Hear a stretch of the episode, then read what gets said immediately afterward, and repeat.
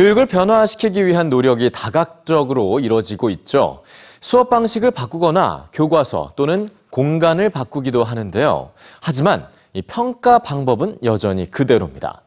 미국에서는 성적이 없는 성적표가 주목을 받고 있는데요. 그럼 이 성적 대신 뭘 표기할까요? 뉴스지에서 확인해 보시죠.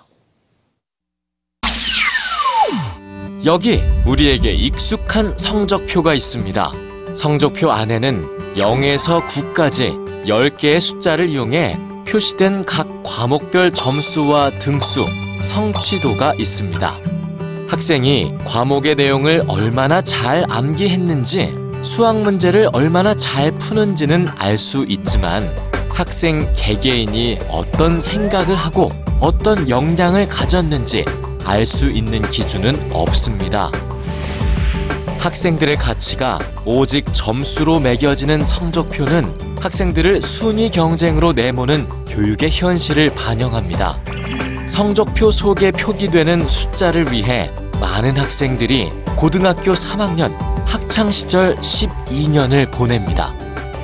여기 또 다른 성적표가 있습니다. 그런데 성적표에 성적이 없습니다. 조셉 스미스라는 학생의 이 성적표에는 얼마나 창의적으로 생각하는지, 커뮤니케이션 능력은 어느 정도인지, 팀워크와 리더십, 디지털 문해력, 국제적인 안목 등이 표시되어 있습니다. 단일 과목에 대한 점수만을 나타내는 현재의 성적표가 학교 개혁과 학습을 방해한다고 생각한 스콧 룬이라는 교장이 고안한 성적표죠. 각 과목 대신 필요한 재능과 역량을 표시하고 등급 대신 숙련도를 나타냅니다. 그리고 시험 점수는 학생의 학업 포트폴리오로 바꿉니다.